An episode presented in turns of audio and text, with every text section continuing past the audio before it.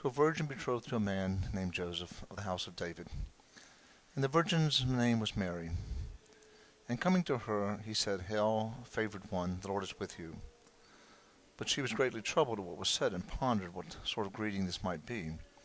Then the angel said to her, Do not be afraid, Mary, for you have found favor with God. Behold, you will conceive in your womb and bear a son, and you shall name him Jesus. He will be great and will be called Son of the Most High, and the Lord God will give him the throne of, his, of David his father. And he'll rule over the house of Jacob forever, and of his kingdom there will be no end. But Mary said to the angel, How can this be, since I have no relations with a man?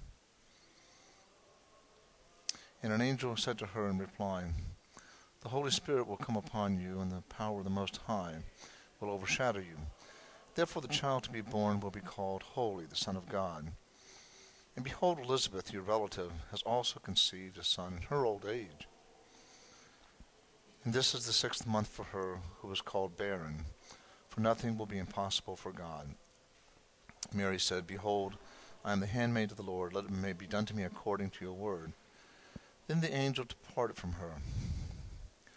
During those days, Mary was set out and traveled to the hill country in haste to a town of Judah where she entered the house of Zechariah and greeted Elizabeth. When Elizabeth heard Mary's greeting, the infant leapt in her womb. And Elizabeth, filled with the Holy Spirit, cried out in a loud voice and said, Most blessed are you among women, and blessed is the fruit of your womb. And how does this happen to me, that the mother of my Lord should come to me? For the moment the sound of your greeting reached my ears, the infant in my womb leapt for joy.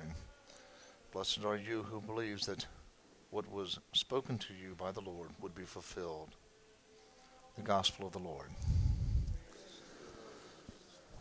I spoke already about the uh, about the incarnation and about Mary's conceiving of Jesus in Nazareth.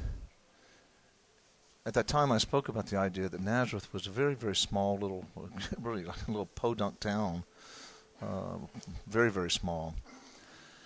And as happens in small towns, everybody knows everybody else's business. So obviously, with Mary and Joseph had been engaged, I have to go a little softer. Had been engaged, then uh, everyone knew about it. But the difficulty was, as we know from Matthew's gospel, when the angel appeared to him, and you know the idea that he was going to Mary was pregnant, he kind of said, "Hey, look, this this is not my child. I have nothing to do with this." And of course, Mary was telling people that, you know, this was done by the power of the Holy Spirit. And probably every person in Nazareth, like ourselves, would have said, right, sure, uh, Mary, you've been unfaithful to Joseph, and you're now pregnant. It was a crime that could, she could have been stoned to death. Well, what Luke tells us, he gives us this one little phrase, and it says, And Mary set out in haste, meaning she didn't stick around. Now, there's one interpretation which I like the interpretation says that probably the reason she went in haste is because everybody was gossiping about her. And she wanted to get away from a little town gossip. So, what Elizabeth provides for her is safe haven. She goes to the hill country, Ein Karim, where she's with uh, Elizabeth. So Elizabeth provided her with safe haven, and but what Mary provided for Elizabeth was the fact that a woman in her old age is now pregnant. And Elizabeth probably said, you know, here I am, pregnant. Why couldn't this have been done when I was younger and didn't have arthritis, when I could get around a lot easier? And yet, this is the way the Lord works. And so this this story about Marion running off in terms of to the hill country to visit her cousin is probably more accurate than we may think. She stayed with her for six months.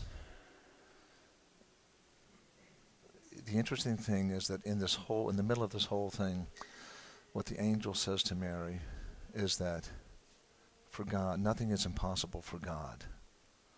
For those who believe and those who have faith in God, nothing is impossible. So as we're here today in Nazareth, at this church of the, the Basilica of the Annunciation, we remember that pregnancy, we remember that promise, but also we remember what Elizabeth provided for Mary and what Mary provided for Elizabeth. So we pray also, Lord, at those times when we think things are impossible, maybe increase my faith. Amen.